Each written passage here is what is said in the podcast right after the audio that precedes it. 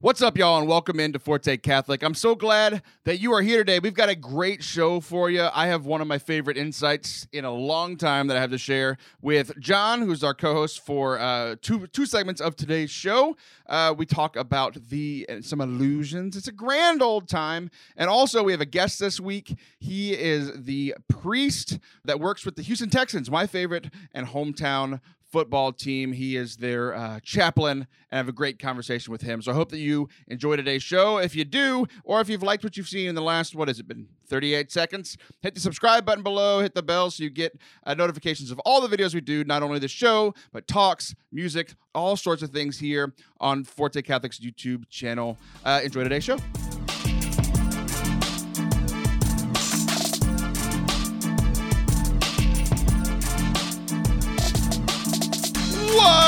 What's up? And happy Easter, and welcome to Forte Catholic. I am Taylor Schroll. That is Jonathan Lene, Bearded Blevins. Jonathan, happy Easter, buddy. Hey, thanks. Happy Easter to you too. Is it because it's Easter? Is that why you said my favorite middle name, Lene? Yeah, dude, That's, that's it, my favorite one. your your parents. I, I just I just adore them so much. Not because they had three very successful sons and apparently a sister that I didn't know about. Oh yeah, how did you not know about that? No, I feel like a bad person. You are a bad person. I think both of us. I think that proves that both of us are because. I- She's like- adopted. Oh, oh, oh, oh, okay. This is starting to ring a bell now. This is starting to ring a bell. Okay, good. So I have told you. You have told me. It's it's all me. It's I'm the bad person.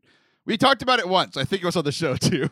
Yeah, yeah, she's adopted. She's great, and she really is like my sister. I don't say she's adopted like like it doesn't count. And it was late in life. She was like 18 when we adopted her. okay, yeah, yeah. lives with us from the This time This is all this is all ringing a bell now. But like I I follow your mom on social media and she was like, "Oh, it was like your parents' anniversary the other day." And I know we're celebrating Easter, but you know, let's talk about your parents' anniversary, the bigger Yeah. holiday.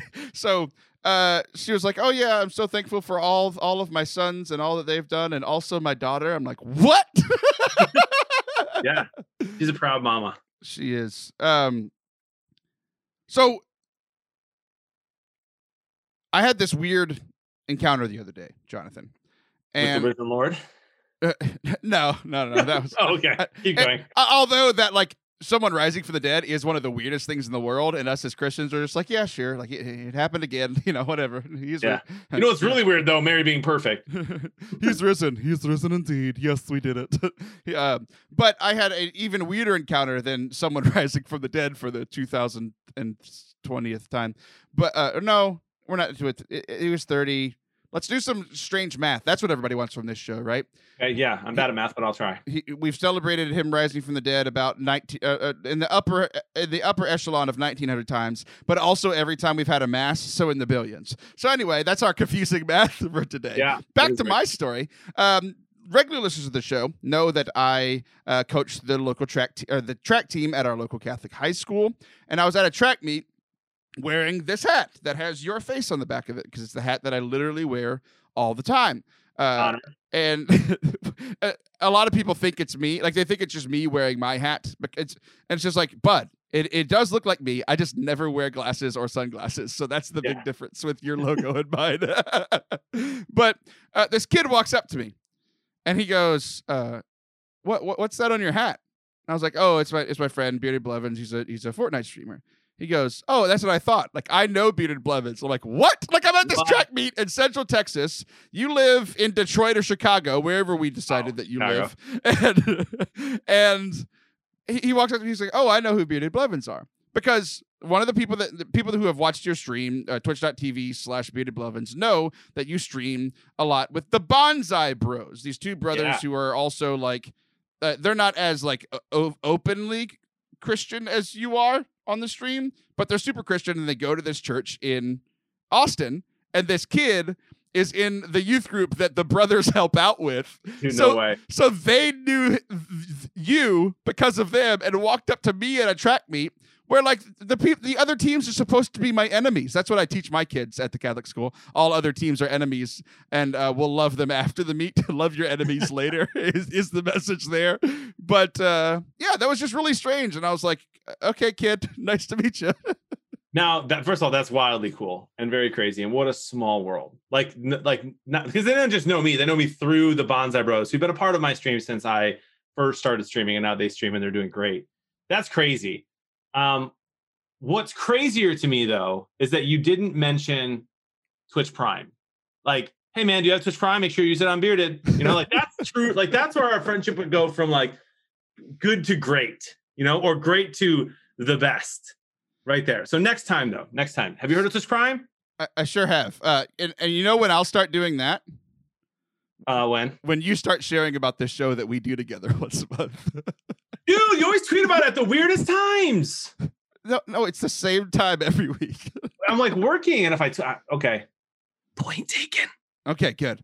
Uh, the the other thing that that we have to address before we move into Easter, all of these things we have to address before we get into Uh-oh. Easter and the rising of Jesus. I don't feel like I'm in trouble? You are. You're not, but it's it's hilarious.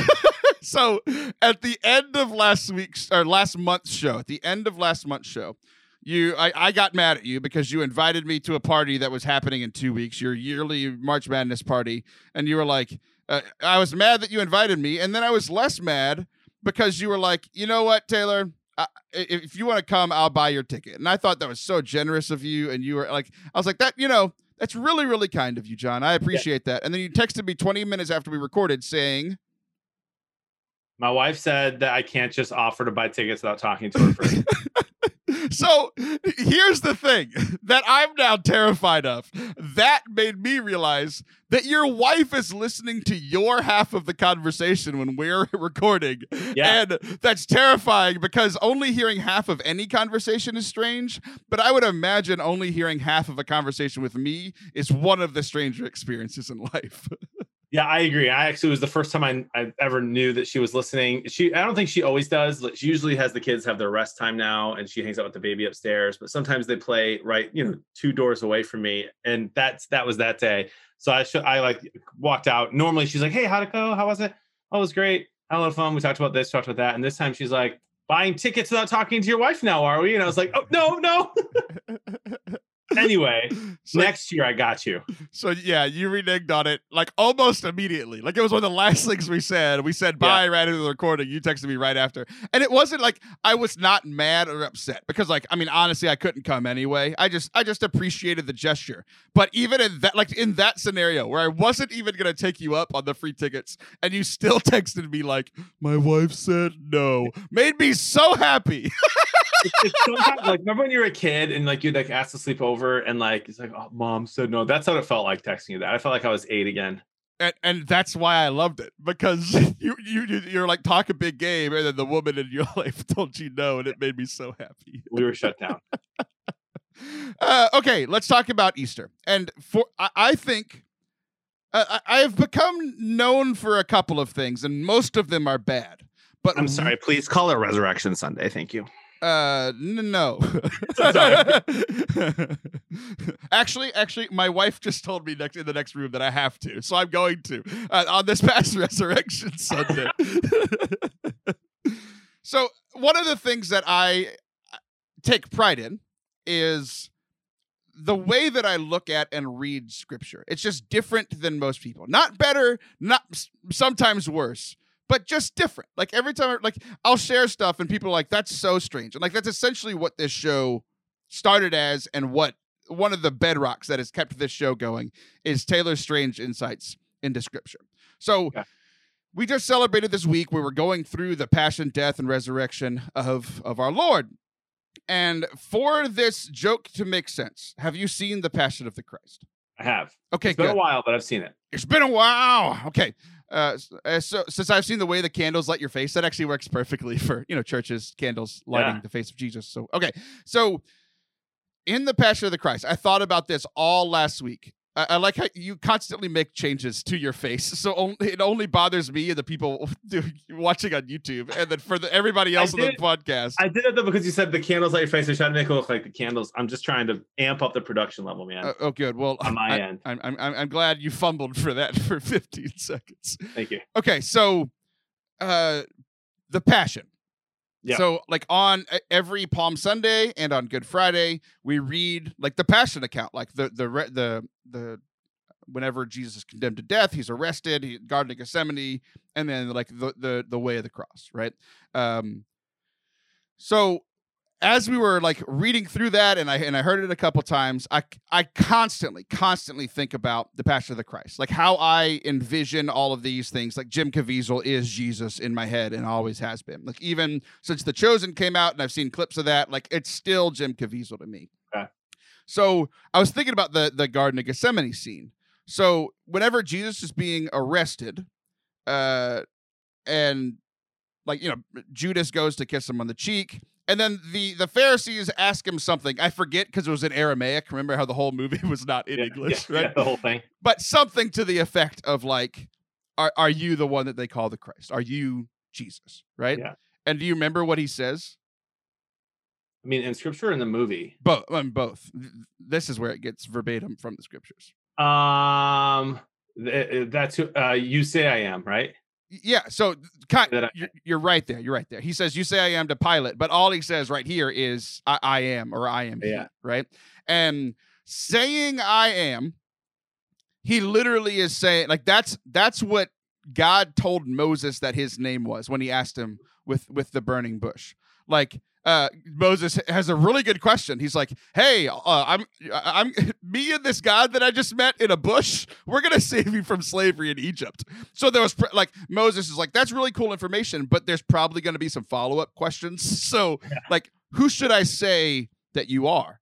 And God just says, "I am who I am." Uh, tell them that I am sent you.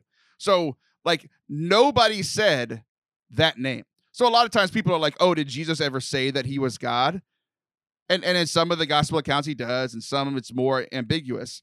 But in all of the gospels, he says, "I am" or "I am he," which like we don't get it because we're reading the Bible in English. But he was literally saying the same word that God said that no Jewish person was allowed to say because that Yeah. name was so sacred they would never say God's name. And so the reason that why I bring up the passion is like in the passion when he says that in the garden of gethsemane he's in this moment of vulnerability where he's like there's all these guards and just him right? Like it looks to them like they don't know that he's god. They don't they don't think that he's god. But to them it looks like one versus you know 30 or however many people were there to arrest him. And he says i am. And do you remember what happens in the movie? No.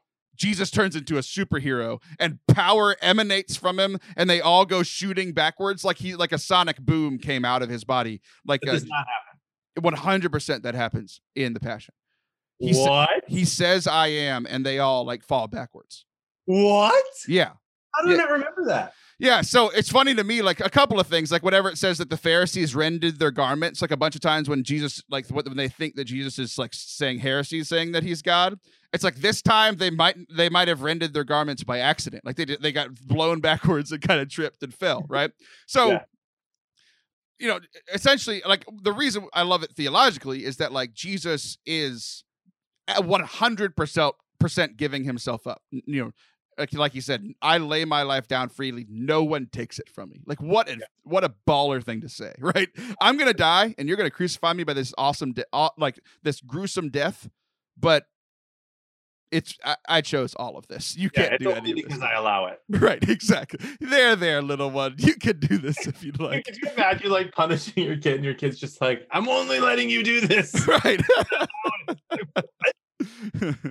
and that's where uh, we get into adrian peterson territory. That was a joke Oh, for like eight people. Um, so back to jesus really quickly.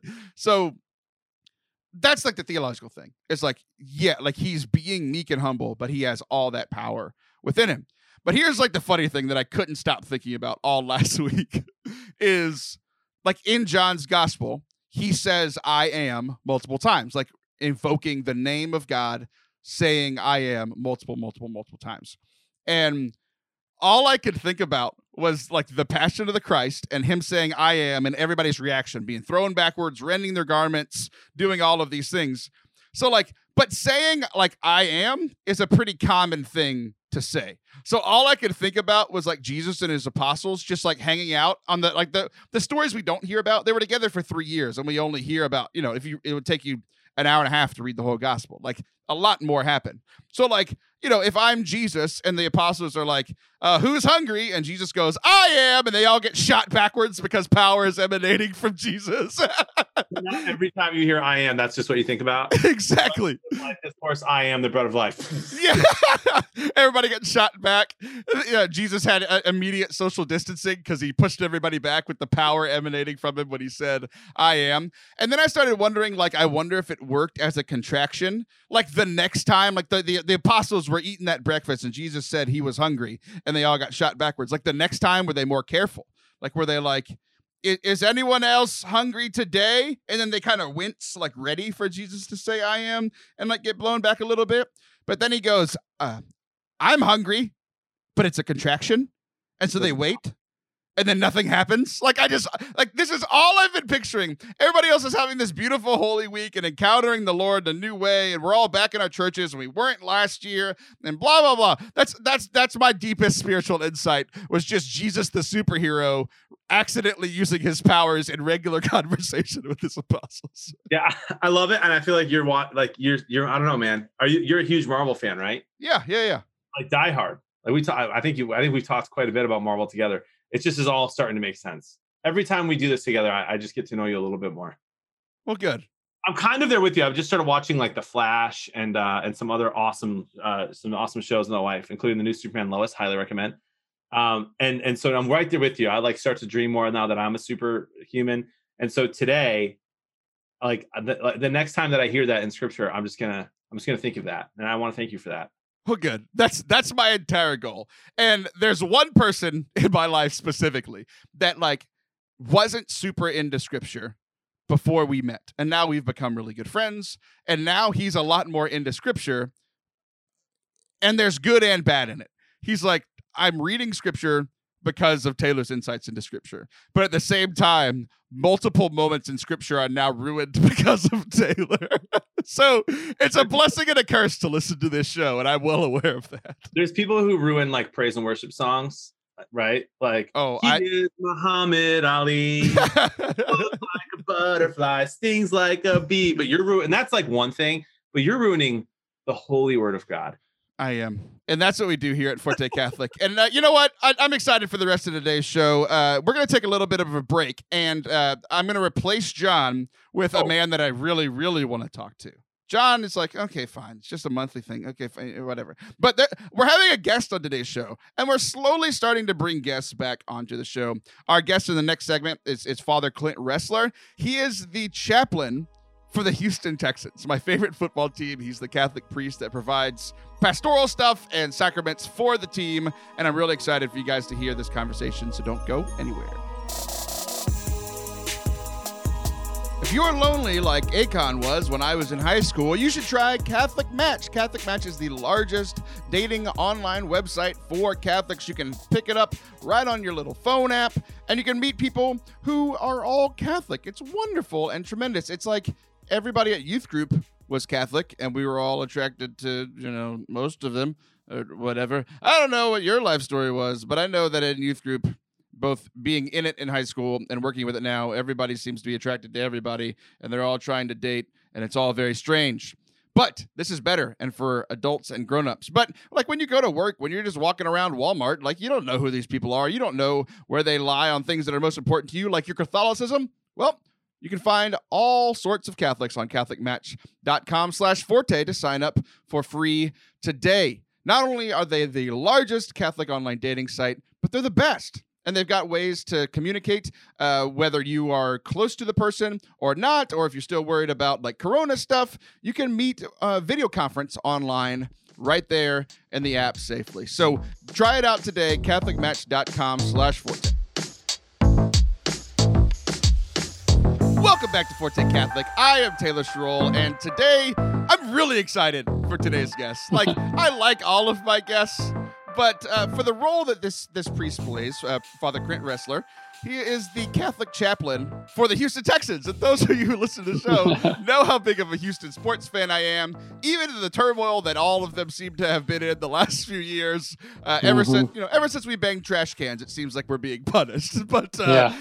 but uh, Father Clint Ressler is is here today, and you you work with the Houston Texans. So welcome to the show, Father. Well, thanks. Good to be with you. Uh, it's an exciting topic for me to talk about too. I'm pretty excited about it. Well, good. So, how long have you been the Catholic chaplain for the Houston Texans? Uh, since their inaugural year in 2002. Wow. So, uh, I guess that's going on 19 years. That's unbelievable. I so yeah. like I have so many questions just about how this happened, what you do, like all of these things.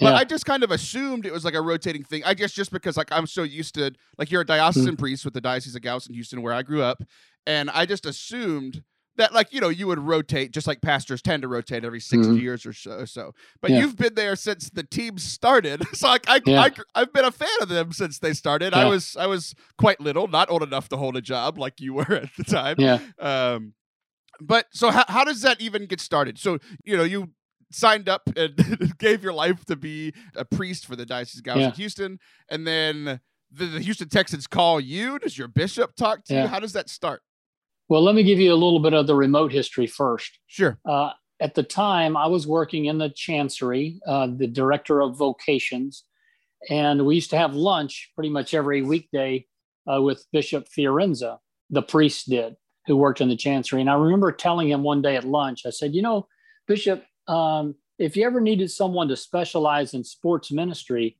I hope you'd consider me. Nice. You know, I was just kind of tongue in cheek. He knew what a big sports fan I was. And he said, Well, what's sports ministry? And I was like, well, I don't know, but it just sounds like a good thing. and subsequent to that, I found myself actually going to chaplain at car races uh, around the country and actually even outside the country. So legal or I, illegal ones? Legal ones. Okay, good. Yeah, the uh, the IndyCar racing series. Gotcha. So uh, I did some of that, but also got uh, we got contacted. The Chancery did by the uh, Houston Texans when they were prior to their inaugural season, and the offensive coordinator, uh, Chris Palmer, ca- uh, devout Catholic, wanted to have a Catholic chaplain, and so it was really through his contact in the chancery and asking for some suggested names that I got a call for an interview. So it was you can imagine my excitement. I'm getting called by somebody representing the new franchise for Texas for Houston, uh, and invited me down to really the old Astrodome because NRG was still being built at the time. And I went down for lunch with the head coach, Dom Capers, and this nice. uh, Chris Palmer, the offensive coordinator. And that was like just a thrill of my life. Just again, sit around the t- across the table from a the head coach of the Texans, who had also been coach for the Carolina Panthers. And so after that uh, lunch, they said, "Well, go get your credentials. You've got the job." So you interview well. That's good to know. I hope so. Yeah, apparently I did. Or God was helping out, you know, as He often does. It's so crazy to me because, like, I, I, uh, yeah, imagining God over the Astrodome is just a cool visual for me. Just like God, mm. God's hand reaching yeah. out to a conversation in the stadium I grew up going to and loving. Yeah, um, yeah.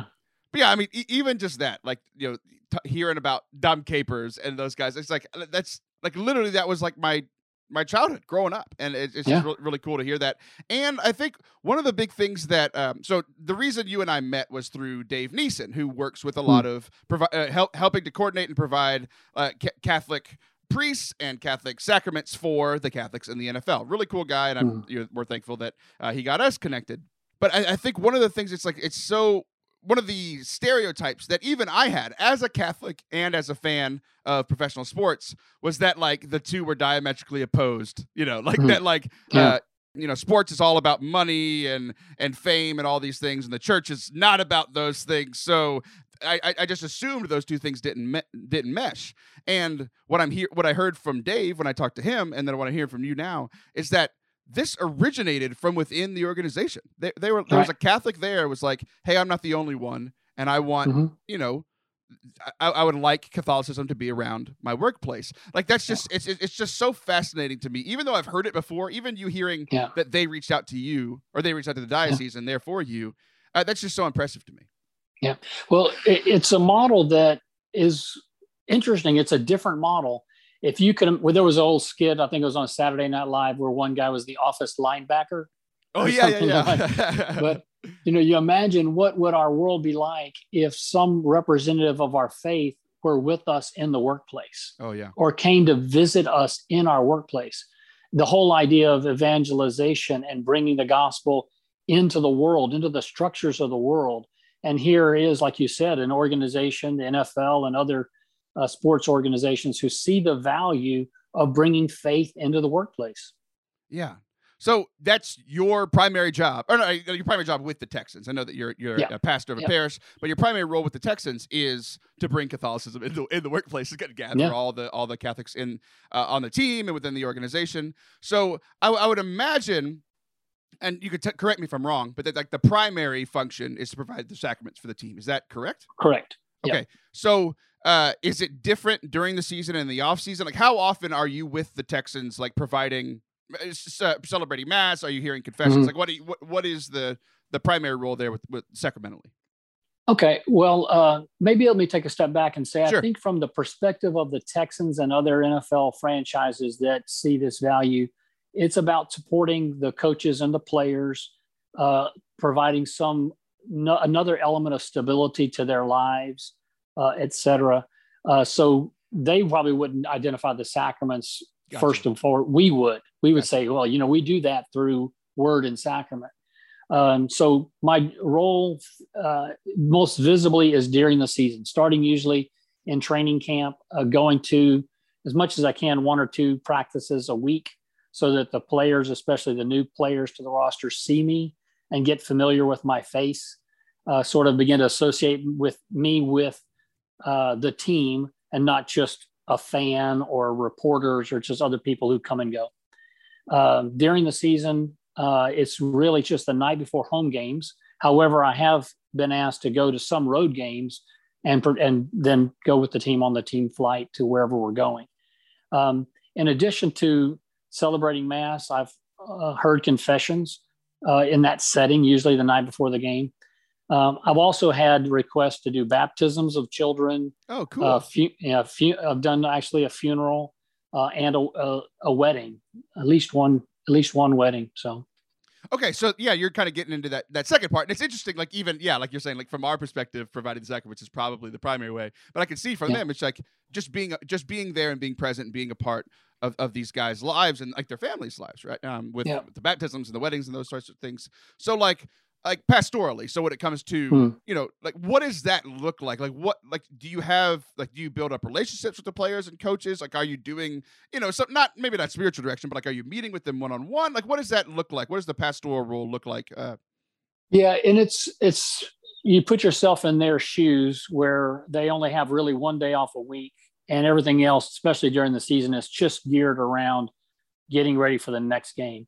Uh, what I have done in the past, now this is going back a ways in terms of older technology, but providing CDs with Catholic content. nice. Okay. yeah. So if you want to listen to, you know, uh, this uh, topic, so formation, spiritual support, I've given them uh, travel Bibles that they could carry with them, prayer books, uh, anything like that that they would just make it easier for them to practice their their faith and keep their prayer life going. And now, oh, I you know what I did was I actually did a a virtual retreat uh, for one of the members of the team, oh, cool. where uh, because of COVID and this was during the off season, uh, they were going to go on vacation. I said, why don't you set aside an hour each day, and I'll give you some material for prayer, et cetera. So he he kind of did a 10 to 13 day retreat while he was on his vacation. So some things like that. Yeah, that's that's really cool. So you really are playing like this this role of like I so like it's it's it's so funny to me again thinking like you know I'm just the NFL is just so like literally big leagues for me right like I've been yeah. coaching local sports you know here for about 6 mm-hmm. years and yeah like our pre- our priest comes by and he's present and he's there and he provide you know obviously provides the sacrament for the students but he's also there for you know hey you know how can i help grow my faith so it's just so fun like it's just funny to me to hear that it's just really similar with yeah. these professional yeah. athletes you know who are uh, I, I, like that they're like a lot of them go, go to confession like on the Saturday night before. It's like I might die yeah. tomorrow. You know, so this is a big mm-hmm. this is uh, get hurt or whatever. Like this is a big game I just find it all very fascinating. So, hmm. uh, like what? Like on average, so you've been doing this since 2002, so almost almost 20 years. So like on yeah. average, I know it probably fluctuates every every year, sure. but like how many how many of the athletes and coaches, like people in the organization, are like active with the stuff that you're doing on a given year? Yeah, I always have given the numbers like eight to 12. Okay, about eight to 12. Regularly come for mass, participate, things like that. Yeah. Yeah, that's really cool because the, like the, the rosters, I think I think if, if I'm not crazy, it's somewhere around fifty or sixty, right? So like to have yeah. uh, you know some, yeah. uh, that that amount is, is is really cool. So mm-hmm. do you have any stories of like like really cool moments that have happened in the last twenty years with your role with the Texans? Oh yeah, I mean it just it, it lots of them. The first there's a couple that come to my mind right away. Uh, one was one of my most embarrassing moments. Nice. Let's start uh, there. so uh, I was on the sidelines at a game, and uh, I usually stand around the 30 yard line. So I'm outside of the players' box, so the players' bench area, closer to where the reporters and photographers are, the team doctors, etc. So at one point, this was I don't know how many years ago, it was Andre Johnson, I think, was our wide receiver. My favorite player and, of all time. and there was a and he was interfered with, you know. And I, as a play went past me and they ran down about 20 yards away, I saw this clear, you know, foul. The referee didn't throw the flag, and I just yelled out, "Oh man, you totally blew that call!" Something to that effect, right? So, as the, they're coming back to the line of scrimmage, the referee looks at me and he goes, "Oh, come on, father, give me a break." I was like, "How did he know that was me?" You know, how did you know? It's like he saw me. What was it? So it was like well, I was. My so, guess is you're dressed differently than most of the people. Yeah, yeah. Like, of all those people yelling at him, but he found out it was me. Uh, but that was a lesson too. Is like sometimes we do need to just give people a break. Right. You know. Yeah. Um, there was another moment where um, in the uh, training. So the Texans have their locker room, and connected to that uh, is the training area with the team doctors and all that stuff. And it was when uh, J.J. Watt had was injured, and he was coming through that area just 15 minutes before the game. And I actually had put on some black eye patches, nice. just kind of for fun, you know. Yeah. and uh, I had a beard at the time too, by the way. Nice. And I said, "Hey, JJ, somebody's asked me if I could get a picture with you." And he said, "Oh yeah, sure, fine." So I took a selfie with JJ Watt, nice. you know, and I've got these black black uh, eye bands underneath. That's um, so funny. Yeah. Once I almost caught a pass where the quarterback was throwing it out of bounds, just throwing it away, and uh, I jumped up and it went over my hands, and I thought, you know, if I had caught that, that would be my ESPN highlight moment. Right. they probably would have put it on ESPN top 10, Priest catches pass. right. but um, yeah, since I missed it, I'm glad they didn't show it on the blooper reel. I was about to say, yeah. like, because yeah. if the commentators would have noticed, they would have mentioned it, and then yeah. millions of people would have heard you getting uh, poked fun yeah. out. yeah, you do have to be careful. You have to be careful because those cameras really are on you all the time. right. and then the plays, things happen so fast, and those players are so big you, as they say, have to have your head on a swivel when you're on the sidelines because in an instant they can be upon you. I mean, it, it almost happens every game where we're standing. You you got to be careful not to get run over by plays coming your way. Right. So, yeah. I, yeah. I coached football for our for that local Catholic mm-hmm. school uh, this last year, and I had to do a lot of the uh, like like like the shedding block move. Like there are people getting oh, tackled in front of me, and I had to like kind of push on their heads so, so yeah. that I didn't get taken out. And I'm like, sorry, mm-hmm. you know, like yeah, yeah, yeah. yeah. Uh, well, well, you know, you know that after this, all I'm going to be doing during Texans games, every time they show the Texans sideline, I'm gonna fi- I'm gonna try to find you and try to get yes. a clip of you doing something strange, like yelling at a ref or something along yeah. those lines. well, my parishioners will do play kind of a version of Where's Waldo. they watch the game just looking for the oh, there's Father Clint, you know. I'm saying this funny way to say it, but in addition to being the the Catholic chaplain for the, the Texans, you're also a pastor at a parish. Like I know right. that in, in, your mind and in your ministry, they're actually flipped. You know, like the yeah. the, the parish is the most important. But I, am guessing that sometimes things get in the way because Sunday is the games and Sunday is also where you're the pastor at at the church. So how does that work? Yeah. Your your primary work day for both of your roles is the same day. okay, well, eh, I'm probably going to make a confession here Uh-oh. that hopefully won't get back to the Cardinal. But now we we did look at rearranging the mass schedule. So at some point, uh, the games home games start at noon, and we had a twelve fifteen mass. Uh-huh. Well, when COVID started, we began to look at rearranging our schedules and uh, realized that we didn't really need to have that twelve fifteen mass. We could move it up to 11. Nice. And there was other reasons to make it a favorable decision. But in the back of my mind, it was like, and I won't be as late for the Texans games whenever they're playing at home. then on Saturday nights, because usually the the mass is on a Saturday night, uh, sometimes I've had since I've come down here to Texas City, it's an hour drive into Houston. I've had to ask an, a visiting priest or a neighboring priest who's retired to come and take the Saturday evening mass whenever I need to be in Houston for the Texans mass. So it, it does conflict sometimes. Yeah. Your associate pastor, I, I, guess he takes a little bit more of those 11 o'clock masses than you do during football season. well, I actually, I don't have an associate pastor down oh, here. So I'm, wow. I'm a one man show. Yeah. So you've got double duty and there's yeah. only one of you. Well, I, am yeah. guessing you've, uh, you've learned how to, uh, yeah, bilocate. I'm guessing that's a skill that you've had to acquire. Yeah. Father, it's so funny. It's just just the like obviously the, the connection of like our shared love for the Texans. Um, yeah. But like I was, it's so funny to hear that you're in Texas City. I was born in Texas City Hospital. wow. My mom wow. worked there. She was yeah, and, wow. and, and had me there. So uh, small world. Very small world. Yeah. So I grew mm-hmm. up in League City, right down the road. So yeah, wow. yeah. That's tremendous. So, uh, I guess the the last thing, I mean, first of all, just thanks for coming on. This has been really cool mm-hmm. for me. I've been looking forward to talking yeah. talking to you for for quite some time. Um, mm-hmm. Yeah, being, being, a priest is cool, but being a priest for the Houston Texans is extra cool. So, yeah. mm-hmm. uh, any final thoughts? And uh, d- d- if you wanted to share your parish with us, uh, let us know. Yeah, well, uh, I'll say something that when I started this work with the Texans, I was also doing the vocation work. And I have since really developed a kind of an interest, if not even a passion, around the NFL draft and trying to evaluate players, looking at uh, measurables. And what I found was really a kind of a parallel between uh, vocations work. How does God fill out his roster?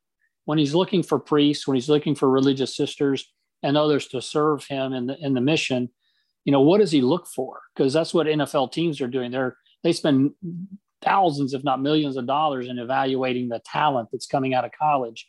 And it's there's an interesting. I mean, it, this is probably a bigger topic in and of itself, but uh, certainly God looked for people who have certain skill sets. But a lot of times, just like in the NFL, it's about who's willing to work hard and whose heart is really passionate about this. You know, in our in that case, it's football in our case, it's about the gospel. It's about sharing our faith. It's about bringing people a message that can heal them and save them. And so um, I think of myself not as a first round draft pick as a priest, you know. and maybe we can, as disciples, sometimes find ourselves somewhere in there as a, you know, a free agent pickup, you right, know, right, yeah. you know, at the bottom of the depth chart, you know, but trying to work to our way up. So there's a lot of interesting just parallels for me between sports and real life and sports and our faith life. And maybe it's worth reflecting on for those sports fans out there uh, where they can find some of those symbolisms and connections. Yeah. So uh, what I what I hear you saying is I'm hearing a diocesan priest and an ordered priest rivalry because all the ordered priests are the undrafted free agents that they what they weren't good enough, but they got to pick where they went. You didn't get to pick where you went. You got drafted uh, into the, di- yeah. the Diocese of Galveston, Houston. So you you, yeah. were, you maybe not a first round pick, but you were a nice second round, third round pick. But uh, the ordered guy, it's a little, little joke for the ordered priest. No, those are your words. Okay. Yeah, yeah, yeah, yeah right. exactly. okay. My words do not reflect the, the, the words of Father Clint Ressler or the Houston mm-hmm. Texans. Mm-hmm. Let me pitch one thing. Sure. Um, if you haven't been to Texas City in a while, come down here, especially bring the family. There's a beautiful dike for fishing and swimming. There's great uh, levee for uh, watching the ships go by and for uh, flying kites. There's a lot of recreational areas here in Texas City. And on your way down, you'll pass right in front of my church uh, on 9th Avenue North. You can't miss it. St. Mary the Miraculous Medal.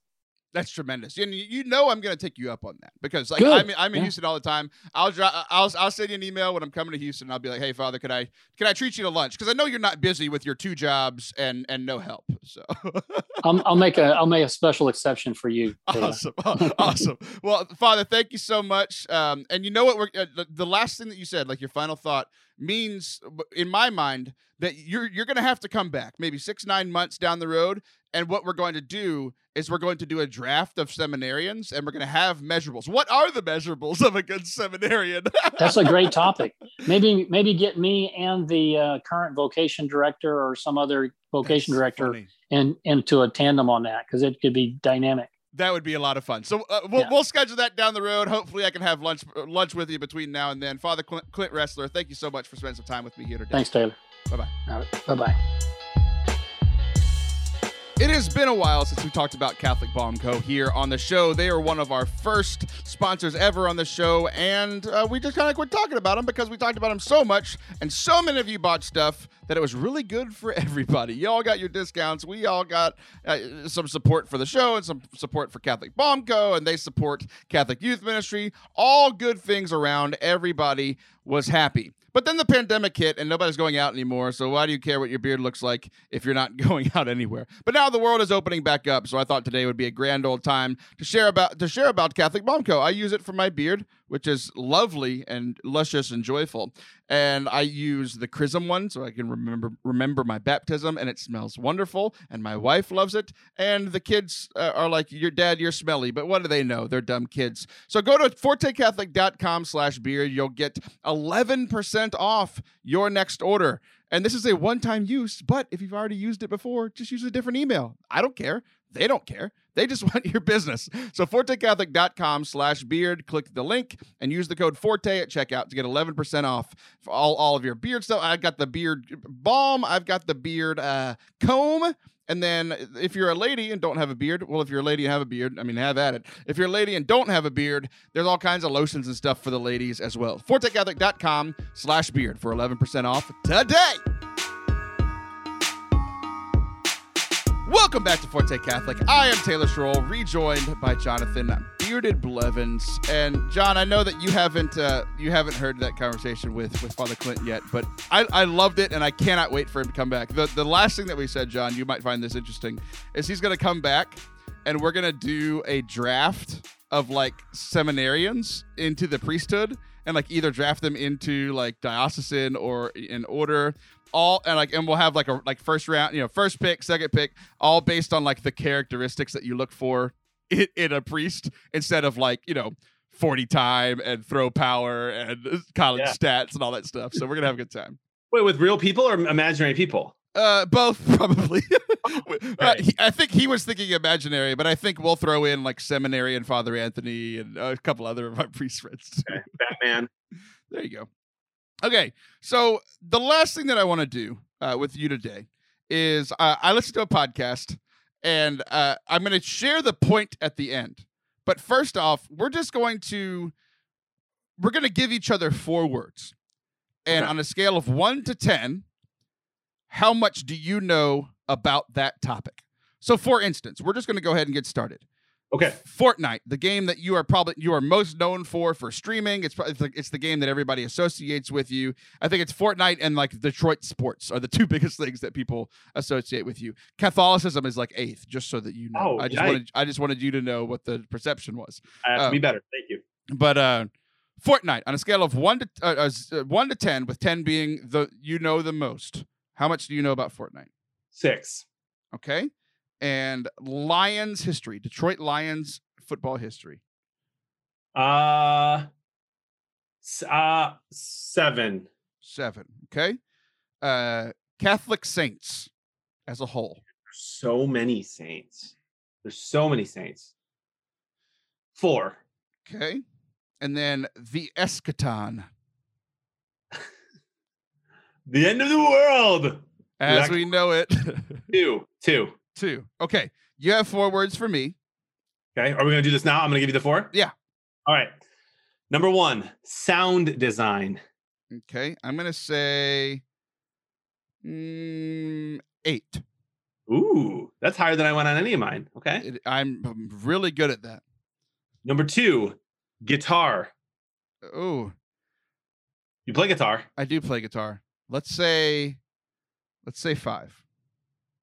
All right. Number three, and this is going to be weird and it's not inappropriate zippers. 100% inappropriate. zippers. They're you know what'd be great is if we just bleep that word out after what you said and just bleep zippers for the rest of the time. It would make it sound way worse than it actually is. Zippers. I, I, know. I know. T- t- two. I don't know. okay, two. Wow, that's, that's like I would have been like ten. like, how do they work? Okay, uh, and number four, The Office. I believe that's your Office. favorite TV show. Yeah, it is one of my top five for sure. I'm gonna say. I think five years ago I would have said like eight, but I think I'm going to say six now. It's been a little while. Okay. Okay. So now we have we're going to take turns now. So now we have our our words and our and our numbers from 1 to 10. So you said Fortnite, you know you know a 6. Explain to me what Fortnite is. Explain to somebody who's never played Fortnite before what Fortnite is. Okay, but like what do they know? I don't want to wait I don't want to waste time here. I know we're, uh, what they, they know that video games exist and that Mario jumps. Have they seen Hunger Games before? I mean, that's a pretty huge phenomenon. Sure. Okay. Okay. So here's how I explain Fortnite to someone who doesn't know what it is. Fortnite is a video game that you can play live on the internet with other people, with and against other people. There's a hundred people that can play in each specific game. And there's millions of games that can happen at once, but you only focus on the one you're in. And there's uh, you get dropped into this map, this area that has a bunch of different uh, places and resources. You can build things with uh, wood or brick or metal. So you have to collect those things by hitting them with a stick. Um, and then you can find different weapons and guns that are located in treasure chests all around the entire map. And it's whoever, it's like Hunger Games. There's one person standing at the end. Um, and who, if you're that last person, then you win the game. It gets a little more, uh, the, the first thing I think is like, oh man, the map must be huge if there's 100 people. Uh, that must take forever. Each game must take an hour. No, there's a storm, much like in Hunger Games, that forces people to go towards the center of the map or towards a different spot in the map. And if you get caught in the storm, you die. And so you want to keep moving along with the storm. And eventually it gets into such a small spot if there's still people left that it forces you to fight with one another. And at the end, there's a winner. That's actually pretty good. Not bad, right? Yeah, not bad. So, uh, like, how did Fortnite get started? Uh, so Fortnite was started because they they copied other battle royales. It's a type of game called the battle royale. Uh, PUBG is another one. H1Z1 really is the kind of the first one that kicked it all off. Really, everyone's stealing from Hunger Games, and then there's a movie that came out way a long time ago before Hunger Games that apparently Hunger Games stole from. Um, and so these developers wanted to develop it because they thought that the other games, they all they all stole it from the Romans in the Colosseum. yeah, honestly, they, uh, they, they wanted it to be more kid friendly. So there's no blood um, there's there are cartoons. They can do popular dances and incorporate pop culture into this game. Um, and so it's been an absolute phenomenon. World's biggest selling game besides Minecraft, I believe. Okay, good. Uh, that's wrong. That's not how it started, but I'm proud of you. How did it start? Uh, it started as a single player game. oh, save the world part. Yeah. Save the world.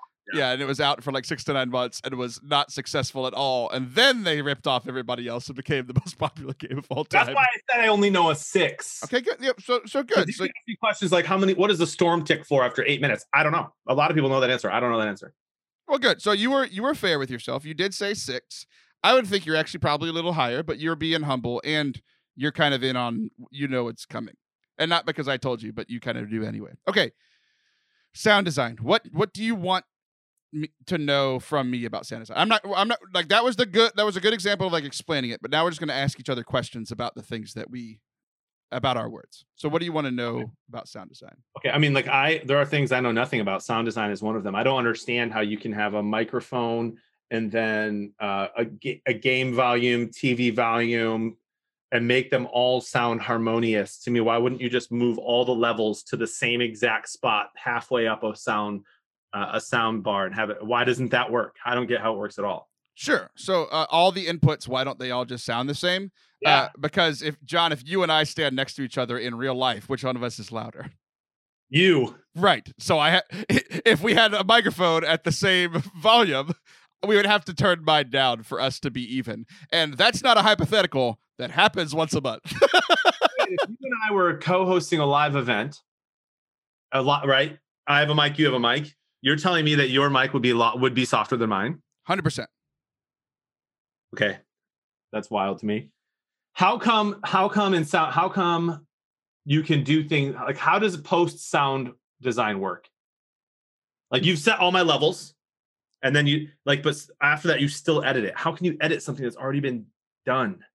Right. So okay. So uh, one, there are two ways to kind of do this. Right. You could like you do. Uh, like when you're doing your live stuff, everything is set and then everything is recorded. Like so, the videos that you do after you stream on Twitch, it's all together like the the sound bites the video game the video game sound your voice sound all of those things are all on one track so it is more difficult to level those things there is a thing that you can do called hard limiting where essentially like the loudest thing that you did so like when you won and you went yeah and then the lowest thing where you're just like you know you're you're just kind of talking like this kind of hanging out or whatever there's a yeah. thing that you can do hard limiting raises the lower stuff and the high stuff won't go past a certain point so like you don't want to be blaring people's ears out, and there's a number for that. So you put everything to hit the highest note, but at the same time you still bring up the things that are quieter. So even on that, there are some things that you can do. But the best way to do it is like what we're doing now, and what I've had to teach you, and you you do know nothing about this, and it's been it's mm. a it's it's my monthly challenge just to get you and all of the other co-hosts to record the way that I want them to. If they're all on different tracks, so like you are you are recording on one track now, I am recording on the other track. So I can make I can make us sound more level, even if yours came in at 50% louder than mine. I can make them sound level. Okay. And the reason the reason that you said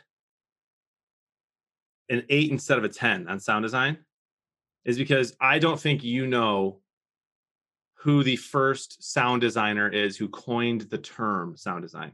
Correct. Yeah, I don't know anything about the history of sound design. And Walter. Well, good. I'm very proud that you know that. U R C H. Uh, yeah, yeah. He, he needed to brand that better and just be M E R C H. But that's just my that's just my little insight. Uh, the biggest thing that I don't know is there are often times where I figure things out and I make them work and I don't know how I did it. Um, primarily when it comes to like live sound recording. Uh, because there are so many things. Like I don't know how a microphone works. I don't know how it works, but I know how to make it sound good. Does that make yeah. sense? So like 100%. Yes. I don't know how the game Fortnite works, but I know how to play it. Exactly, exactly. Okay. Uh, we have time for for just about one more. And this is going to be this is going to be kind of quick fire. So you said uh, let's do Lions history for you. I'm just going to ask you a few questions and we're going to move on really quickly. Who was the first draft pick ever by the Detroit Lions? No clue. Uh, when's the last time the Lions won the Super Bowl? Mm, they've never won a Super Bowl. When's the last time they won a playoff game? Oh man, 1991. Yeah. Okay. Is that you know that for sure? I knew it was about 20 something, a little over 20. Yeah. Okay. Um, who is the leading passer, leading passing yards all time in Lions history? Matthew Stafford, baby. Mm. Uh, who does he play for now? that one was that one was just mean. Okay, so um, who is the first head coach for the Lions? Ooh, that I don't know. Uh, who has been? Uh, have they always been in Detroit? No, they started out. The actual team started out in I think 1928 as the Portsmouth Spartans, and I believe they went to Detroit in like 1934 or 36. Okay, good. So, so you knew a seven. I think you. I think uh, if like the person who knows the most about Lions history was a ten, I don't think you're a seven, but I think you're probably around uh, like in the 50 to 60 60th percentile right? Yeah. i think somebody who was like especially from like 1938 on but you give me like my life 1987 to 2021 i would i'd, I'd say i'm a 9 or a 10 sure. No i i 100% agree with you. I 100% agree with you. Okay uh, you've got one more for me. You got to pick one from the last three. We're running out of time so funny but okay let's go with man you already you gave yourself a two on zippers but that would have been really funny but just one thing for people to think about if you ever look at a zipper like it's a great example of what you're about to talk about. Like you zip up a coat, everyone knows how to do that. But how does it actually work? I don't even okay, so let's go with the office. Okay. The office. Um, what year did it start? Uh, 2003. Uh, thank you for your honesty. I just want to say thank you for your honesty. It's 2005, but that's well done. Okay. Um, what what came first, the British office or American office? Oh, British for sure. Okay. How many seasons was Michael Scott on? Uh, seven. Yeah, I don't. I don't actually know the answers to these, but I, I think it's six or seven somewhere. I am up, not okay. confident. um, and what was the name of Michael Scott's first wife? Uh, uh Karen. I don't know. what season did Jim and Pam get married? Oh, it was at a waterfall, and I remember. I remember everything that happened. I just don't remember the season. I don't know. Five. Okay, and then last one. Uh, what? Uh, what did they get fined sixty thousand dollars for in, in, in an episode where they where they uh, were copyrighted? What song? Uh, uh, uh, probably the one that, that like really famous intro where they're all dancing. Is that it? I don't think so. It's so it's the episode of the Benihana thing. Um, and he he sings a song. I'm forgetting what the song is, but we can look it up. But it's very controversial because it just came out in a podcast recently. Oh, good. Well, speaking of podcasts that just came out recently, uh, the entire point of this segment, what we just did, is I was listening to a podcast recently and I was mad that you already had heard about this because you kind of knew where this was going. But they talked about the illusion of explanatory depth um, to where like we think we know things that we that we actually don't. So like yeah, like your example of zippers. I know nothing about zippers. I know how to pull them up and put pull them down. I don't know how they were invented. I know that they were a big deal. I know that Velcro was a big deal. It seems pre- like it's one of those things that like it seems pretty simple to me. Like why didn't nobody think of this? But like the person that thought of it was brilliant, and we all just know how to use it, right? But I don't know how to explain how zippers work, right? Or Velcro. I don't. right. what the material is on the other side. I don't know. Here's how I would explain Velcro and zippers. Zippers are metal Velcro. Velcro is soft zippers. Perfect. But um, so people people were asked to like give themselves a grade, just like we did, on how much do you know about this thing. So the the whole point was we are almost always wrong.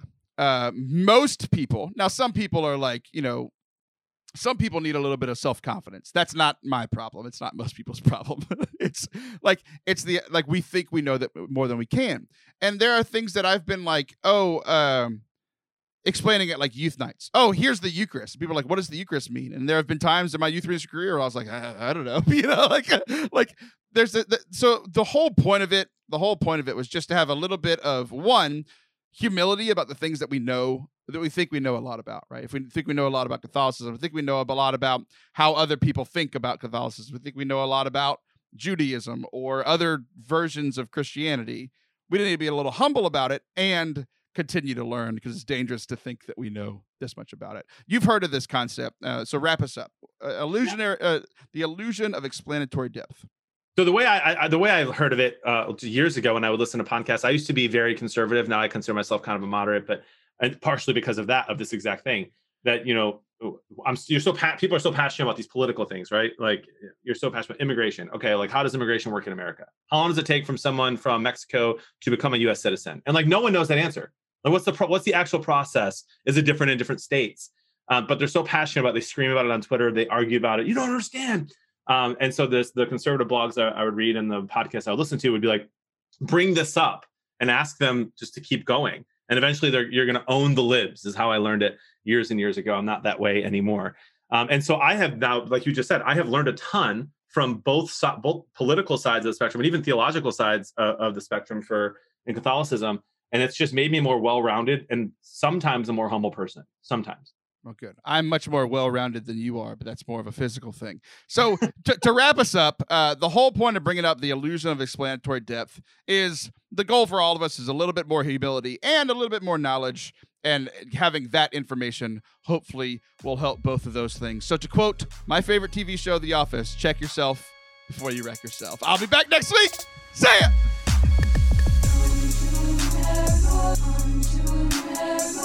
Thank you guys so much for watching. I hope that you enjoyed today's episode with John and Father Clint. If you did, couple things make sure you hit subscribe if you haven't subscribed yet uh, there's a little share feature right here on, on, on the show hit share share it off to all of your friends all eight of them all eight of your not just your closest friends. We all have like two closest friends, and we all have like maybe six other ones. I mean, that's a lot for people my age. So uh, share it with them, share it on social media. I would appreciate it. If you subscribe to the show, not only do you get a podcast, but you also over on YouTube get all sorts of things music, talks. Uh, we've got some Easter songs releasing every Friday over the next few weeks. So go check it out, youtube.com slash Forte Catholic.